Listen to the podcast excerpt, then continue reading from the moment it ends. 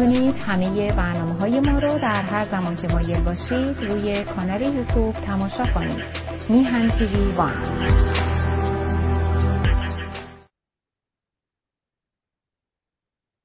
با سلام به بینندگان گرامی تلویزیون میهن و تشکر از دوست ارجمند خانم و آقای سعید بهبهانی. عزیزان من دارم یک کتاب منحصر به فرد دوتا نداریم در زبان فارسی. کتابی به نام وضع و شرایط روح علمی نوشته ژان فراستیه رو که زنده یاد علی محمد کاردان خیلی خوب ترجمه کرده می‌خونم. رسیدم به اول راجع به جهل صحبت کرد که به طور کلی چیزهایی که ما اصلا نمی‌دونیم و نمی بعضی ها رو هم نمی‌تونیم بدونیم. مثل قبل از بیگ بنگ چه اتفاق افتاده؟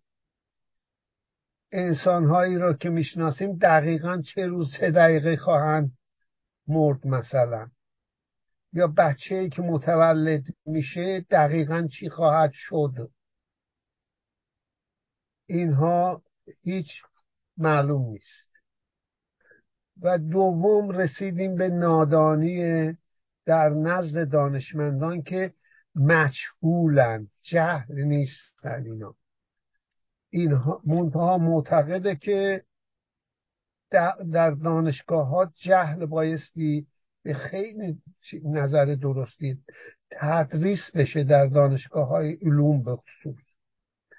بعد در زید اون جهل فرعی بسیط رو صحبت کرد نیاز به تعلیف و ترکیب و کمبود آن که هفته گذشته اینا رو خوندم و حالا رسیدم به جهالت و اشتباه. که بعضا جهل ما باعث اشتباه ما میشه.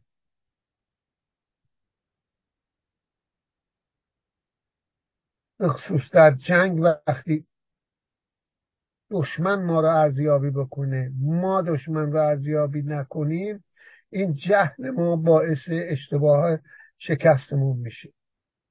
یا برعکس ما دشمن رو مطالعه کنیم دشمن ما را نظری مطالعه بکنه.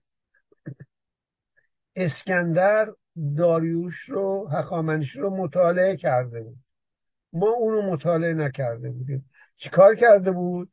نیزه هاشون رو دستور داده بود. نیم متر از نیزه هخامنشی تو طولانی تر گرفته بودن تموم شده بودن به هم که می‌رسیدن ما اون طرف هخامنشی مرده بود. اینو یه نمونه میگم که چجوری جهالت یا ندونستن باعث اشتباه میشه. البته در ادبیات فارسی هم از یونان سقرات اولین کسی است که این مسئله رو به صورت عام مطرح کرد در محاکماتش کتاب محاکمات سقرات و بعد هم شعرهایی تا بدانجا رسید دانش من. این دقیقا حرفی است که سقراته که بدانم همی که نادانم. به نادانی های خودم پی بردم. سقرات میگه من رفتم با همه بحث می‌کردم. کسانی که حرفه های مختلف داشتن. اونها در اون حرفه ها وارد بودن ولی نمی‌تونه به صورت علمی نمی‌تونستن اون رو تعریف بکنن. منم وقتی نشون می‌دادم که اونا نمی‌تونن تعریف بکنم فکر می‌کردم من می‌تونم تعریف بکنم. می‌خوام بهش مردم نشون بدم که اونا نمی‌تونن. همه دشمن من شدن. این یعنی دشمن صغرا. در حالی که به اصطلاح الهام گیرنده معبد دل از خدای دیوس پیتار خدای پدر خدای آسمان. الهام چیز کرده بود که سقرات داناترین فرد یونانی است.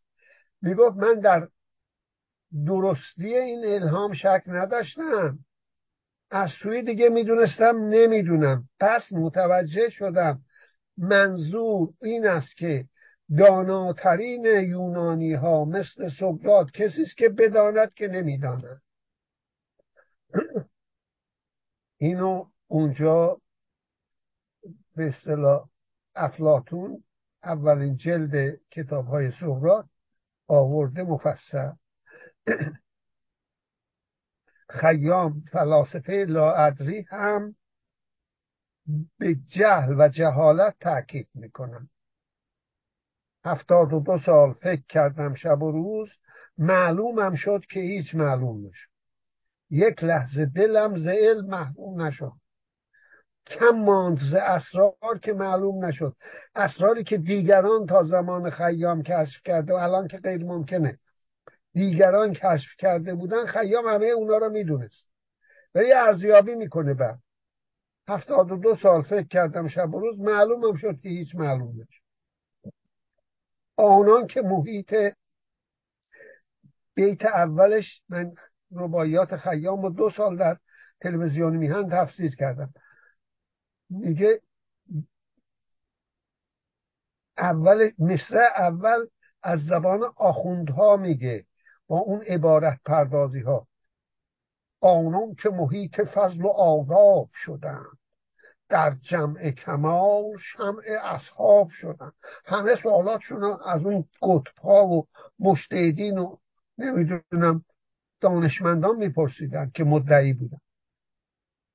آنان که محیط فضل و آداب شدن در جمع کمال شمع اصحاب شدن اسرار وجود رو میگه. رهز این شب تاریک نبردند برو. گفتند فسانه ای و در خواب شد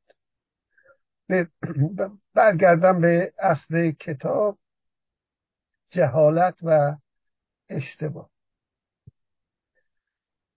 باری جهالتی که وجود آن تصدیق نشده باشد غالبا باعث اشتباهاتی می شود یعنی به مشهول تبدیل نشده باشه. حال اگر این اشتباهات در ذهن دانشمندان پیش نیاید لاعقل گریبانگیر مفسران یعنی تفسیر کنندگان و سیاستمداران به خصوص اشارش به شوروی اون دوره و مجریان می شود و در این صورت از اشتباه دانشمندان وخیم تر است. چون یه جامعه رو به گمراهی میکشونه راست میگه. اما عموما می‌توان به وضوح جهل را از علم مشخص و مجزا کرده آن را به صورت نگیسه صرف یا اشتباه تعریف کرد که مدتی گذشته و معارف تازه ای پدید آمده باشه. از اینجاشو یه بار دیگه می‌خونم. اما عموما می‌توان به وضوح جهل را از علم مشخص و مجزا کرد و آن را به صورت نگیسه صرف یا اشتباه تعریف کرد که مدتی گذشته و معارف تازه‌ای پدید آمده باشه فقط در این صورتی که می‌تونیم این کار رو بکنیم. مثلا از سال 1850 تا 1940 علم اقتصاد را علم اقتصاد از تحول بیخبر. این اغراقه. خود مارکس 1883 مرده. اقتصاد رو اصلا علم تحول می‌بینه. اقتصاد سنتی که دنیا رو کالا پول کالا می‌دید اقتصاد مدرن که دنیا را پول کالا پول به علاوه پول اضافه می‌بینه. بانک. بله. مثلا از سال 1850 یه بخش از اقتصاددانها در غرب درسته. تا 1900 چهل علم اقتصاد از تحول بیخبر بود و حاضر نبود وضع حال را در تاریخ قرار دهد. نتیجه ماتریالیزم تاریخ همه چیز برای همه چیز اجتماعی ریشه تاریخ قائل. یعنی وضع موجود نتیجه وضع قبلیه. از آسمون نازل نمیشه.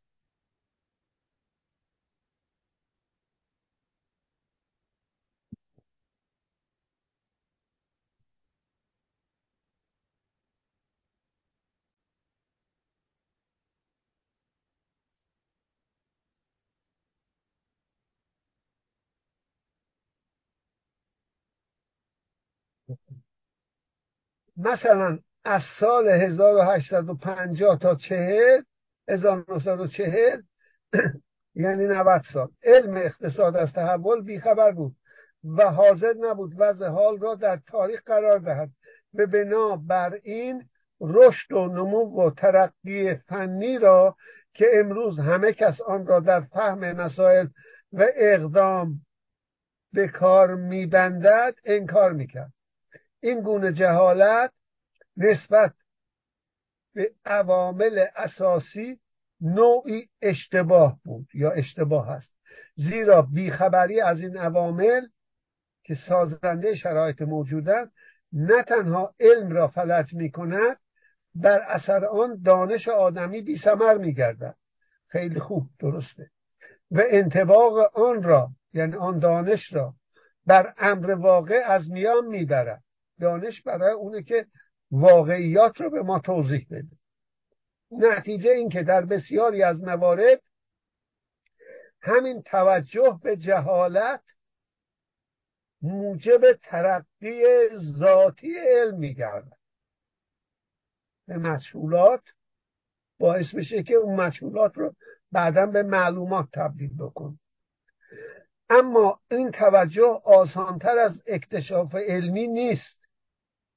چنان که در حدود سالهای 1875 یا تا 1900 مسلما کافی بود که علمای اقتصاد به این موضوع فکر کنن یعنی ابزارش دستشون بود. که ترقی فنی مشغول بزرگی است که از راه تفکر به مطالعه جدی آن بپردازند. و آن را فصلی از علم اقتصاد تلقی کنند. یعنی تلقی فنی رو بخشی از علم اقتصاد. که مارکس در مورد سرمایه چی میگه؟ اون راجع به سوسیال چیزی نگفته. همش راجع به توضیح سرمایه است در مورد سر... کتاب سرمایه. میگه لوکوموتیو سرمایه سیستم سرمایه داری برخلاف سیستم های سنتی علم و تکنیکه اون می‌کشه اینو. لوکوموتیوش اون که موتورشه. سیستم های قبلی چیا بودن؟ فودالیزم بود در اروپا. ما نداشتیم. ارباب رو با فودال اشتباه نکن زمین های شخصی داشت. فئودالیسم نتیجه چی بود؟ وجود سیستم مترقیتر بردهداری در یونان و روم که مالکیت خصوصی را آورده بود. طرف صاحب زمین های خودش و صاحب برده های خودش بود. اون از چی ناشی شد؟ یه سیستم خیلی کوتاه ژرمنی اسم برده. ولی قبل از اون چی بود؟ که توسط استالین انکار شد؟ چون روسیه زمان مارکس رو هم جزو شیوه تولید آسیایی دونسته. شیوه تولید آسیایی چیه؟ دولت ما هنوزم اون استبداد ادامه داره. دولت مالک بالقوه همه چیزه. خاج نظام الملک میگه ملک همه ملک راست. داریوش کتیبه بیستونشو بخونید. گفتم شب و روز کار کردم. همه رعیت شاهن. بندگان علا حضرت همایونی هستند بله؟ در کنار معبد. شاه و شیخ با هم که سلطنت در ایران از دل نهاد روحانیت بیرون اومد در ایلام یعنی از معبدهای شهر شهرهای مختلف جداگانه مثل یونان. شستا شهر بود. گفتم وقتی مورد حمله قرار می‌گرفت معبد شهر بود که می‌تونه شهر رو بسیج کنه. رفته رفت که, که جنگ از صورت فصلی به صورت دائمی در اومد. به دلیل اینکه محصول زیاد شد انسان ها زیاد شدن. از دل نهاد روحانیت نهاد دفاع بیرون اومد. همیشه مشروعیتش رو از دین می‌گرفت. جز شاهان بسیار معدود. تغرل سلجوقی نادر رضا شاه. محمد رضا شاه نه.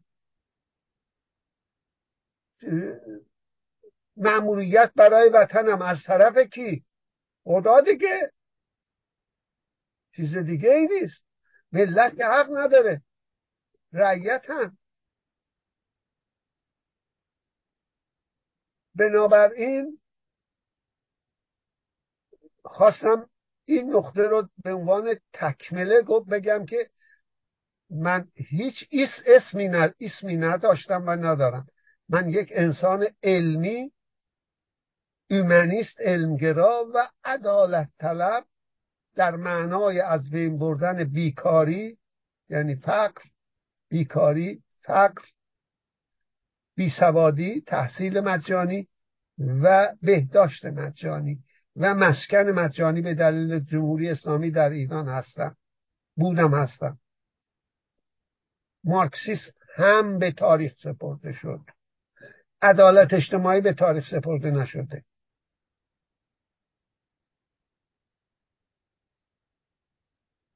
انسانیت به تاریخ سپرده نشده. یه عده برای منافع شخصیشون میجنگن و اون یه درصدن الان در دنیا در امریکا.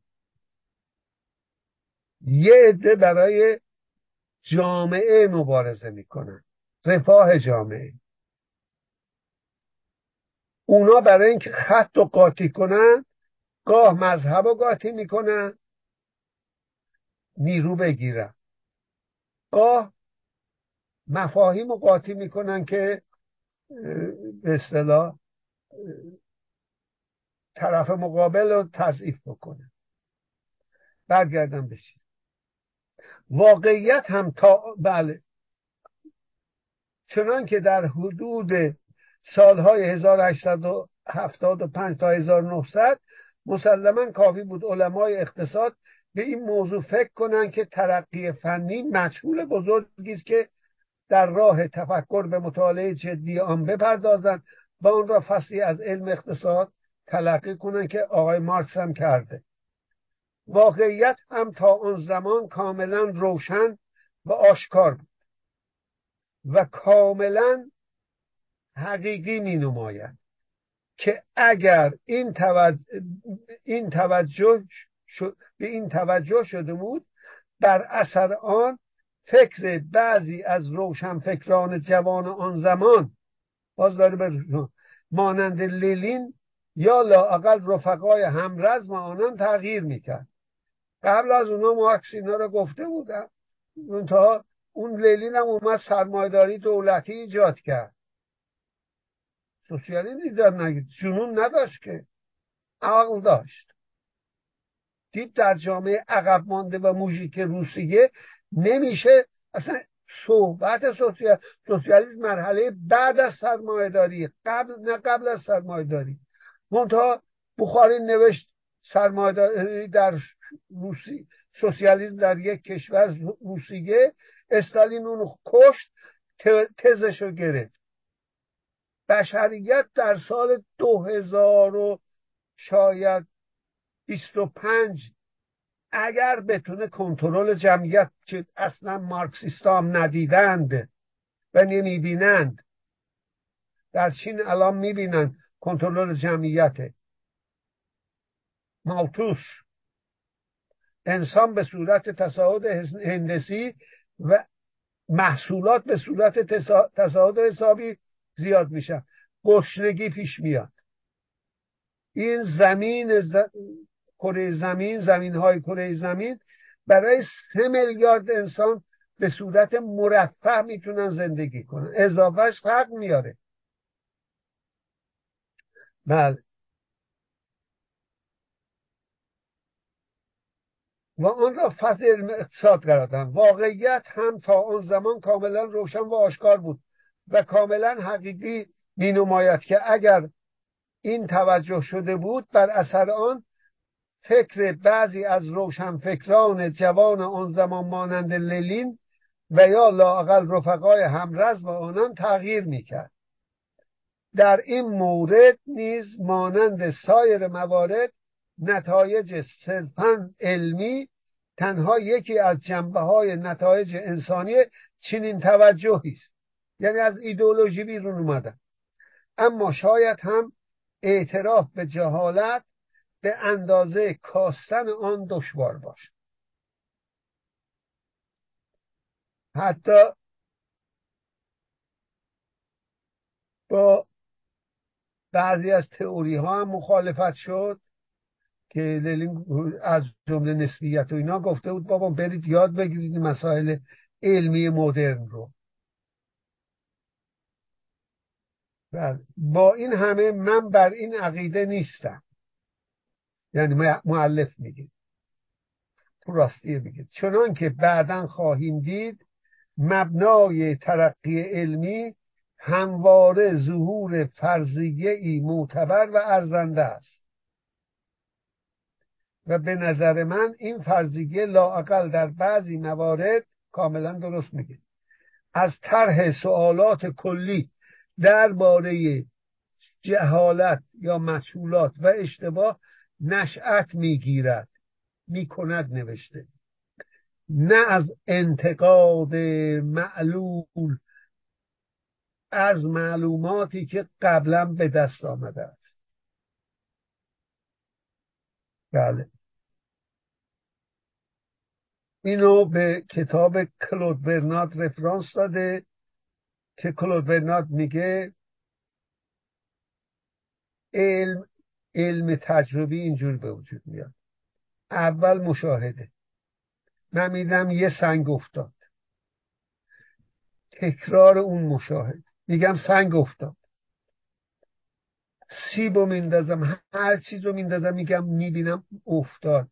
میگم اینا میفته سیگار میره بالا بند. بعد تئوری می‌سازم که زمین همه چیز رو می‌کشیم. بعد میام مطالعه می‌کنم چگونگیشو کشف می‌کنم چراییشو نه. ما در چرایی بسیاری از چیزا هنوز چیزی نمی‌دونیم. چگونگیشون رو می‌دونیم که علمه. چگونه میفته F مساوی M امپریم بر دو میفته به نسبت حاصل ضرب جرمشون و عکس مجذور فاصلهشون نیروی جاذبه. اون با اون فرمول میفته وقتی اون فرمول رو کشف کردم می‌تونم هواپیمایی بسازم که بلند از زمین. با زاویه سرعت می‌گیره بلند میشه. از جاذبه بلند میشه. موشکم میره قمر مصنوعی.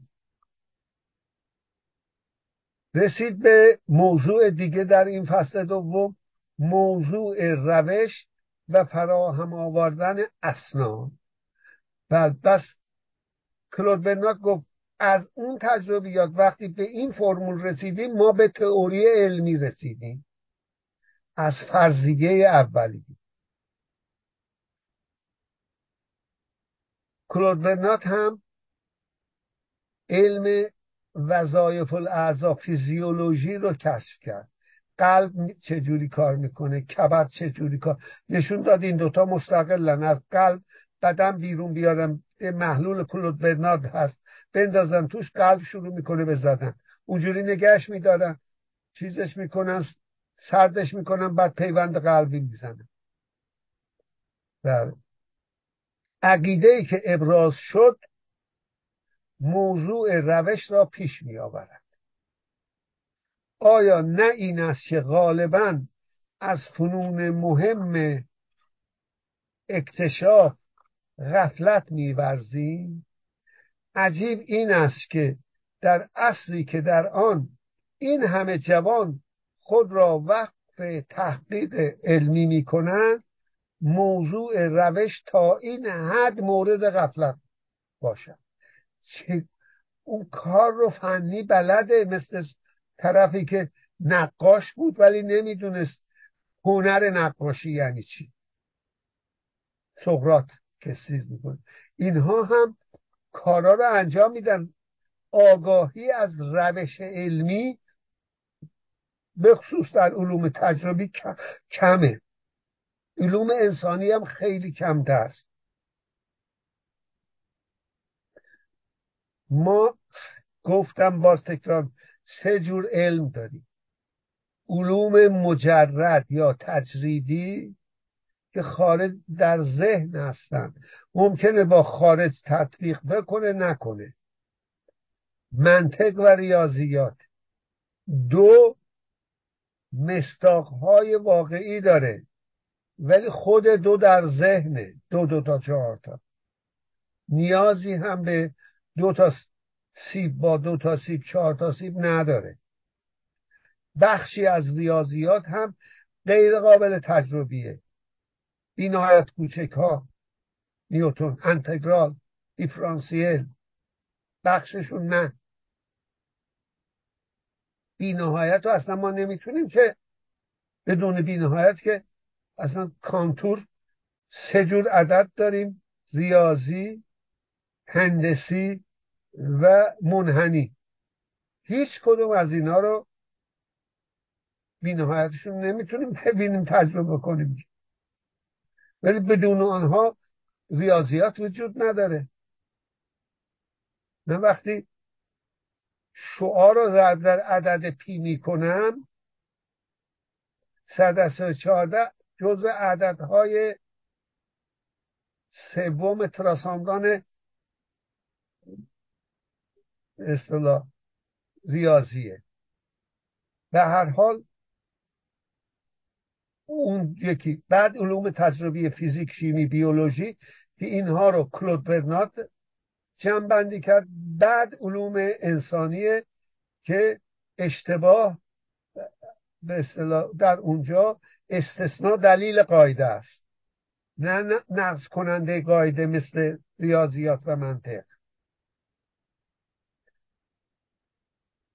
به هر حال این موضوعات رو من پرداختم ولی عزیزان این مسئله موضوع روش تا این حد مورد غفلت است.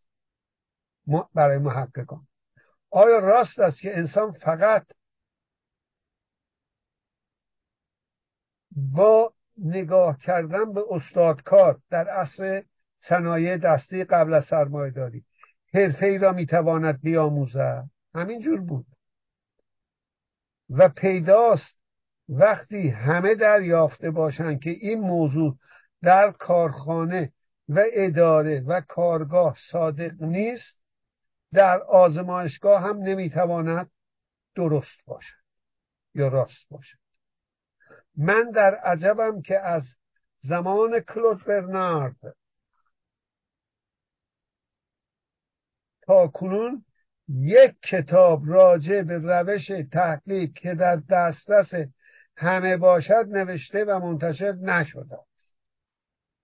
کلود برنارد دو نظر تا همین سالهای اخیر زیر نویسه مانع پیشرفت علم اقتصاد یکی این فکر قدیم که رونق اقتصاد با تعادل و توازن یکیست و دیگری این فکر جدید که ترقی اقتصادی تنها از طریق انقلاب سیاسی ممکن و محصول ممکن الحصول است. بلشویست این دو نظر از لحاظ فکری مکمل یکدیگرند. هرچند ذهن را به دو عمل متضاد رهبری می‌کنند. این رو در زیل اونجایی که جهالت و اشتباه نشأت می‌گیره خوندم نه از انتقاد معمول از معلوماتی که قبلا به دست آمده است. که رجوع کرده به این کلود برنارد بله. من در عجبم که در از زمان کلود برنارد تا کنون یک کتاب راجع به روش تحقیق که در دسترس همه باشد نه تخصصی مثل مال راسل و غیره نوشته و منتشر نشده است. مخصوصا در زمینه علوم انسانی که به عقیده من بایستی با تجارب خود علوم فیزیکی را هم غنیتر سازد. هیچ گونه فکر جامعی در علوم انسانی به ظهور نرسیده است. تا 1966 حدس می‌زنم که اخلاف ما یعنی فرزندان ما جهل را در زمینه علم انسانی جهلی عمیق بشمارند در این مورد نیز مسلما ما نمی‌دانیم که نمی‌دانیم. به فصل فصول سوم و چهارم رجوع شود. پلاتانوف اینجا یه پرانتز باز کنم یه کتاب داره به نام روانشناسی زمان محمد رضا شاه ترجمه شد. یک بحثی داشت به نام نمی‌دانیم یا نخواهیم دانست. میگه ما ماتریالیست های علمگرا مجهولات زیادی رو می‌شناسیم میگیم نمی‌دانیم بشریت میره اونا رو می‌شناسیم ایدالیست هایی که به خدا معتقدن میگن نمی‌دانیم و نخواهیم دانست. خدا می‌دونه یعنی. ضعف معارف ما یعنی معرفت ها شناس شناسایی های ما.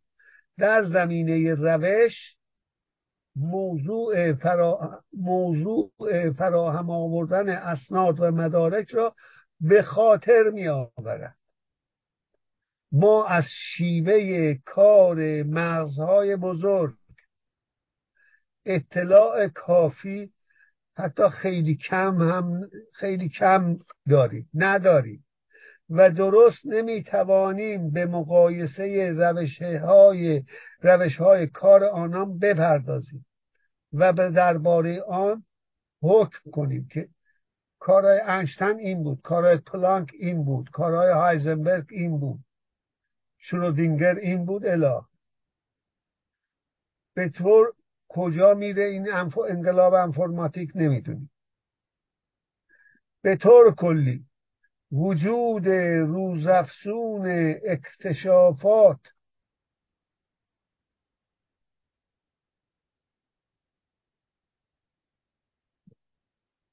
و اخبار علمی اطلاع از حال دانشمندان را روز به روز دشوارتر می سازد ظاهرا این یه مقدارم سریه.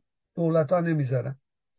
بله. ظاهرا این وضع به جهل همگانی شبیه هست اما در واقع باز جهلی از نوع جهل دانشمندان است یعنی مسئولات. زیرا متخصصان نیز خود دچار این بلیه اند.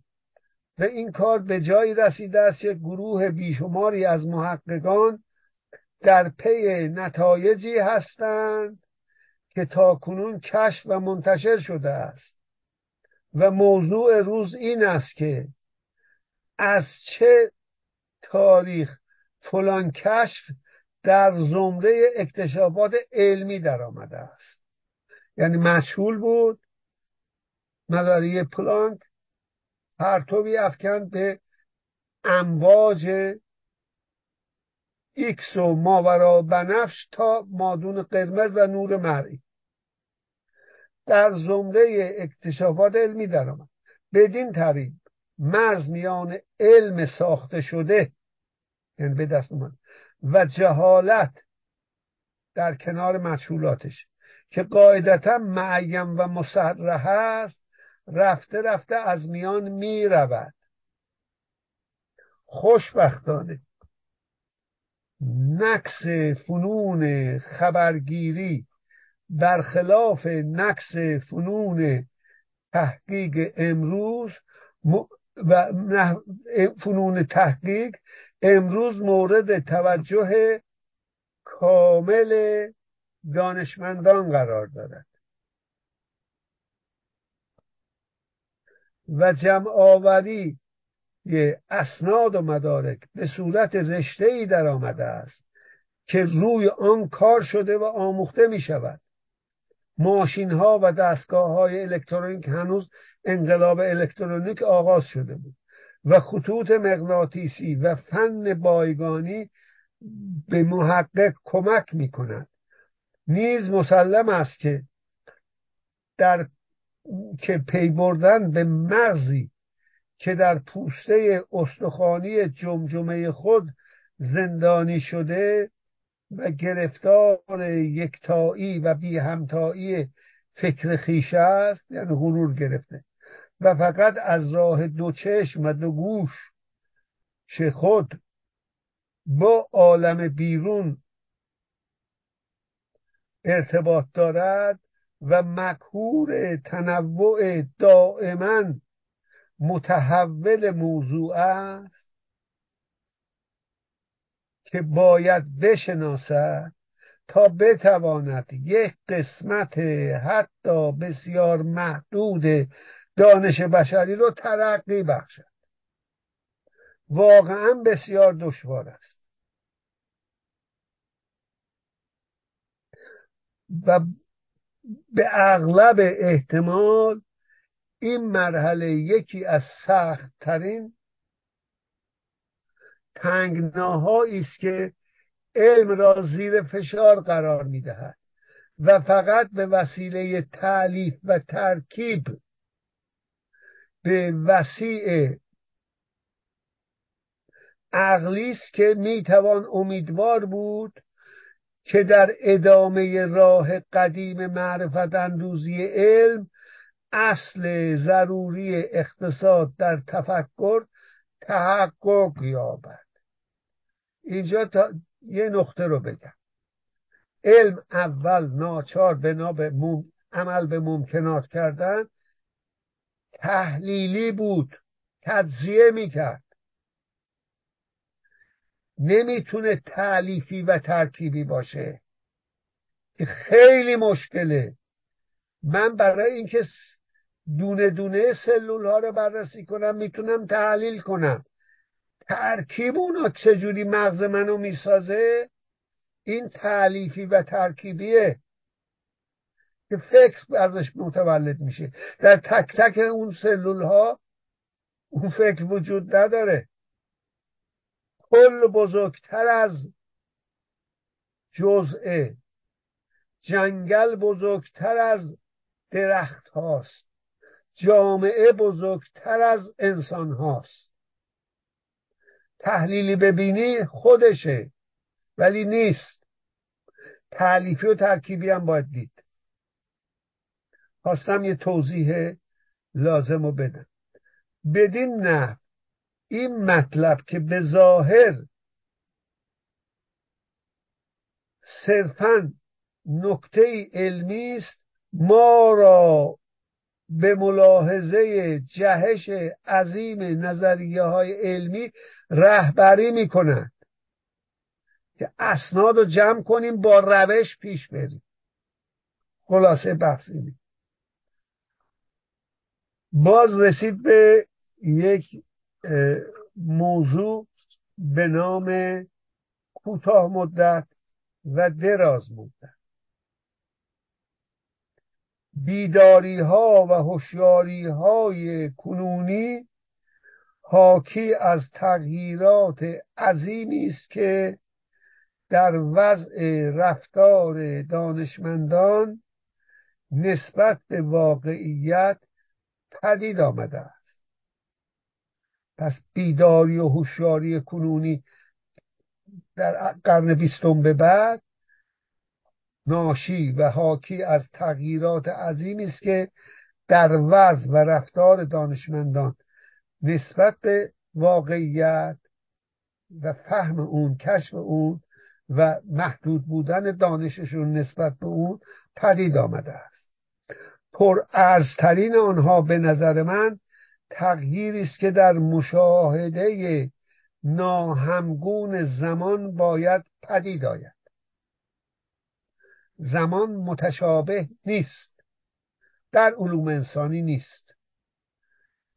در ریاضیات و منطق به کار نمیره. دو دو تا چهار تا زمان لازم نداره. در علوم تجربی در فیزیک و شیمی زمان متشابه عین ثانیه هاست. و پدیدم عین همه. من یه سنگ رو میندازم. اتم رو مطالعه می‌کنم. اما مولکول رو. ببخشید. به محض اینکه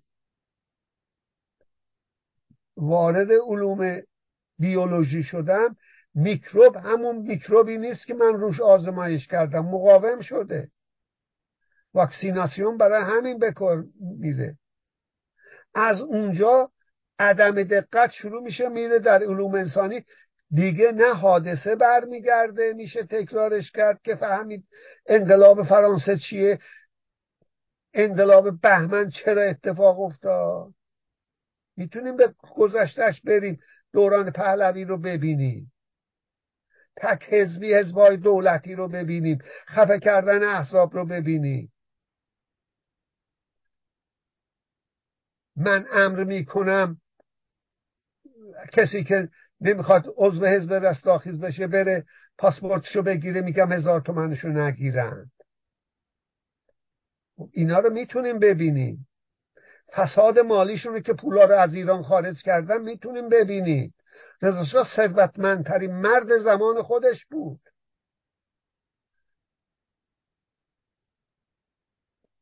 گریت بریتن اند رضا رضا و بریتانیا.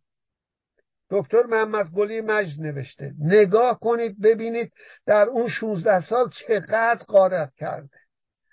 پولاش در انگلیس در اتاوای کانادا در نیویورک و یکی هم در یک کشور امریکای لاتین. 5500 رقبه ده را هم بدون اینکه کسی سند مالکیتش رو به قول مصدق در محاکمه گفت. ببینه مصادره کرده بود. به اندازه سوئیس. به هر حال بگذاریم. اون بود که این شد. چپ رو نابود کرد که عدالت اجتماعی می‌خواد در جامعه. ملی ها را تاران آخوند و پرورش داد. جانشینش آخوند میشه دیگه. یقه روشنفکر رو نباید چسبید. پرارزترین آنها به نظر من تغییری است که در مشاهده ناهمگون زمان باید پدید آید. در علوم فیزیکی به سائقه سنت قوانین علمی و خواص فیزیکی ماده بیجان و نیز به نحوی غیر تجربی ماده جاندار مستقل از زمان و مکان یعنی تاریخ و محل مشاهده تصور می‌شد که چنین چیزی نیست. قبلا مثل ریاضیات در نظر می گرفتن احترام به این اصل ترقی علوم انسانی احترام به این اصل ترقی علوم انسانی را به عقب انداخت. زمان مشابه نیست. در عرض ده سال در زمان ولید ابن عبدالملک عرب ها کاری کردند. دومین امپراتوری بزرگ تاریخ بشری از کاشغر چین تا مرز فرانسه رو به وجود آوردن زمان چنگیز و عرض خدمتتون اکتای و منکوگاان. بزرگترین امپراتوری طول تاریخ بشری رو 300 هزار مغول به وجود آورد. دیگه بعدا نمی‌تونم. کسی هم نمی‌تونه. همون پدیده عینا تکرار نمیشه.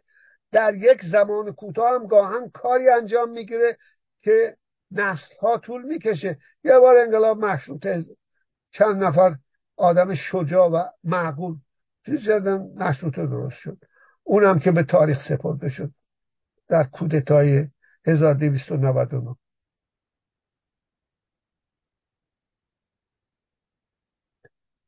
احترام به این اصل ترقی یعنی نامتشابه بودن زمان. ترقی علوم انسانی را به عقب انداخت و سرانجام فلج کرد. اما تجارب امروز این علوم تجارب امروزی این علوم ببخشید. و بحرانی که در آن پدید آمده است و ما با آن اشاره کردیم دانشمندان را مجبور کرد در صحت این اصل تردید کنند. یعنی زمان همگون است اینجا ننوشته و پدیده عین هم است. این دو تا شرطه. برای اینکه قانون علت و معلول صادق باشه.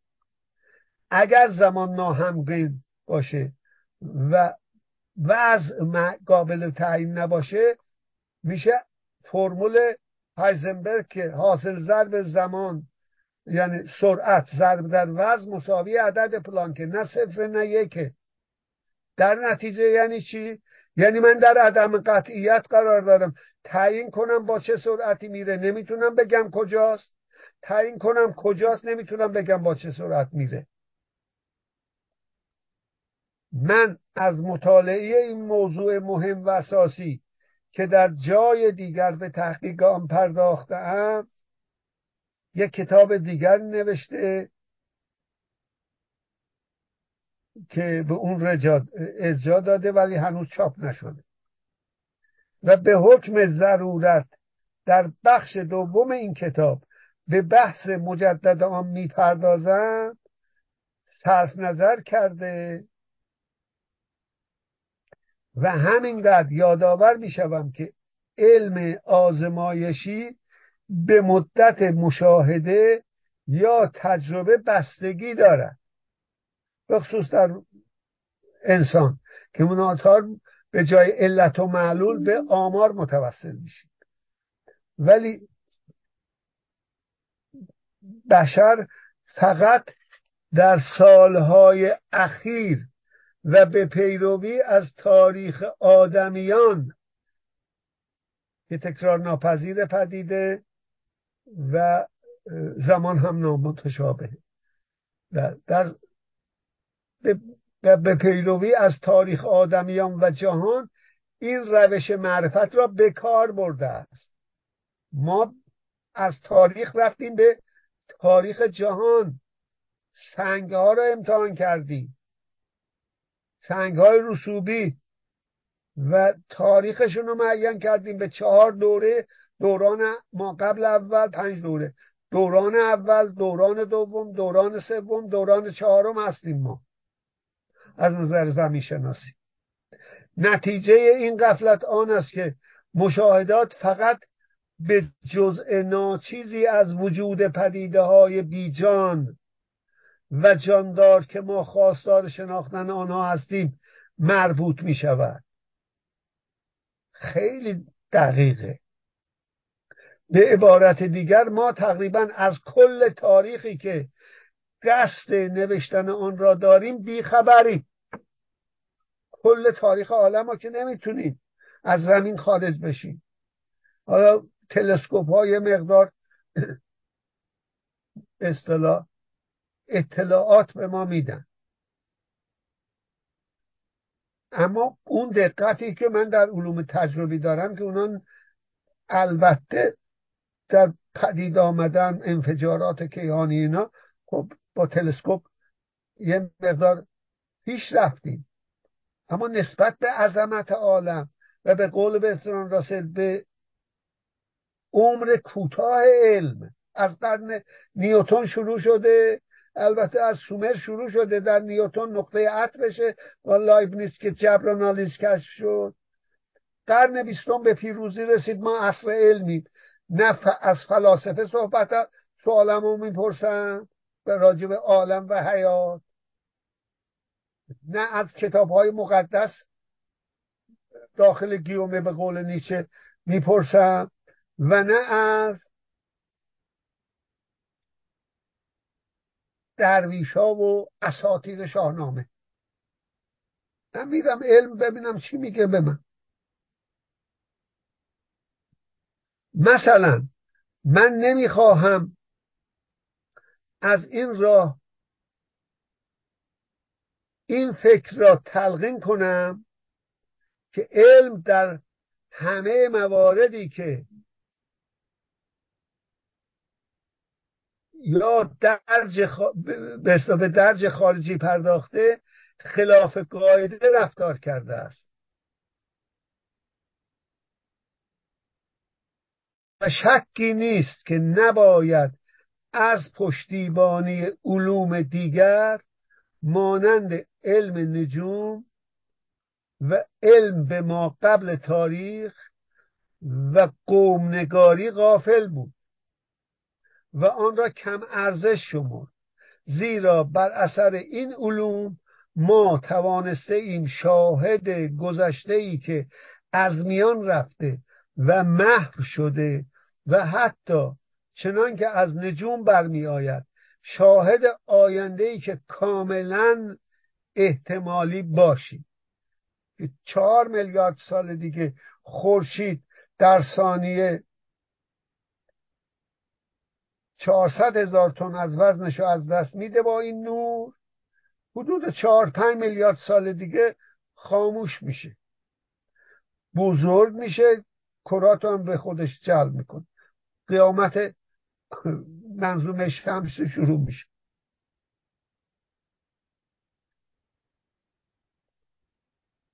بله. زیرا بر اثر این علوم ما توانسته ایم شاهد گذشته ای که یعنی منظور نجوم علم ما قبل تاریخ قوم نقاری و غیره. بله. شاهد آینده کاملا احتمالی باشیم. اما به همین اندازه باید درباره خوب بودن با سات ثواب ثواب دنیوی و اخروی نیست. خوب بودن.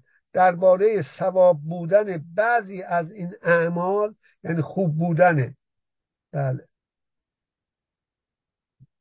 که صورت درج خارجی دارد اون لغت درج خارجی به اصطلاح لغت فرانسوی هم به کار برده. و لغت درج خارجی دارد پیش خود فکر کنیم و در مطلق انگاشتن جنبه جهانی قوانین از جمله قانون قوانینی که کشف کردیم اصرار نورزیم. زیرا دانش ما امروز به جایی رسیده که بتوانیم به این نقطه توجه کنیم که اکثر پدیده های جهان محسوس یعنی اون جهانی که حس می‌کنیم فیزیک و شیمی و بیولوژی چه بیجان و چه جاندار هر کدام تاریخی دارد کاملا. یعنی مراحل رستن به وجود آمدن ننوشته رستن و بالیدن و پژمردن و مردن یا مراحل ظهور جوانی و پیری. و نابودی را طی می کند همه پدیده ها شامل این است. اون تو عمرشون فرق می نبودن به وجود اومدن هستن رشد می‌کنن پیر میشن و میمیرن.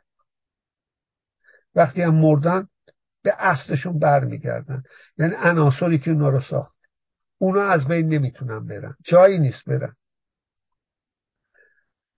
و در طی این ادوار مختلف خواست آنها به یک حال باقی میمانند و مدت ها ریاضی زمانی که ما در مورد آنها به کار می‌بریم بر حسب بر حسب این ادوار دوره های تاریخی. مظروف واحدی ندارند و این زمان برای این موجودات زمان عالی با الف یعنی ارگانیک که از وجود آنها ناشی شده باشد نیست بلکه آنچنان زمانی است که از خارج ساخته شده و به دست ما بر این پدیده ها بار شده است. و نیز می‌دانیم که ترکیبات مدت و مکان زمان را گفت الانم مکان. چنان بعضی از پدیده ها را به هم پیوسته است که اگر در لحظه مشاهده هم اثری از این ارتباط ظاهر نشود تحول یک پدیده ممکن است روی خود یا پدیده دیگر آثار پی در پی و زنجیرواری داشته باشد که پس از چند ثانیه یا چند هزار سال به نحوی از انها و در زمینه هایی که کسی انتظار آن را ندارد مانند بومرنگ هایی عجیب و باور نکردنی اثر آن منعکس شود. بومرنگ نوعی سلاح از چوب تراشیده است که بومیان استرالیایی به کار می‌برند و خاصیت آن این است که به طرف پرتاب کننده باز میگردد. بنابراین ما باید به نسبت زمان متجانس و جهان ایزوتروپ که خود ما ساخته ایم و در بسیاری از موارد نیز سودمند است در موارد دیگر واقعیت نامرئی و ادراک ناپذیر می‌سازد متوجه باشید. از جمله در کوانتوم من اگه تعیین کنم به چه سرعتی میره نمی‌تونم بدونم کجاست. برعکس اگر تعیین کنم که حالت ذره نور رو مشاهده کنم نمی‌تونم حالت موجیش رو ببینم موجیش رو ببینم نمی‌تونم ذره رو ببینم. در باز عدم قطعیت قرار. همه جا زمان متجانس و ماده عین هم نیست که من علیت رو داشته باشم. حواسم با جمع باشه. لاکن به عکس چنان که بعدا خواهم گفت خواهیم گفت هرگاه بتوانیم وجود مدتهای بهنجار تحول پدیده ای را بازشناسیم خواهیم توانست مدت مشاهده یا آزمایش را تا حد مقداری که قابل مقایسه باشد امتداد داده پدیده هایی را که قبلا همه اتفاق آنها را از قلمرو علمی خارج می شمردند به قلمرو علمی باز کردند. ناچار بعضی پدیده ها رو بایستی با تلسکوپ سالها دید. کرات رو تا تحولشون رو فهمید. و به این معنی وقتی باید درباره آثار مکتب های مکاتب مجرد به قضاوت پرداخت می‌توان علم سیاست تجربی و حتی متافیزیک تجربی نیست قائل شد. متافیزیک وجود نداره. علم سیاست جزو علوم انسانیه. هیچ پدیده سیاسی تکرار پذیر نیست. جوامع هم در مقاطعی از تاریخ خود اگه بیدار نشن جمهوری اسلامی رو سرنگون نکنن ممکنه فاجعه طولانی تر بشه. مثلا.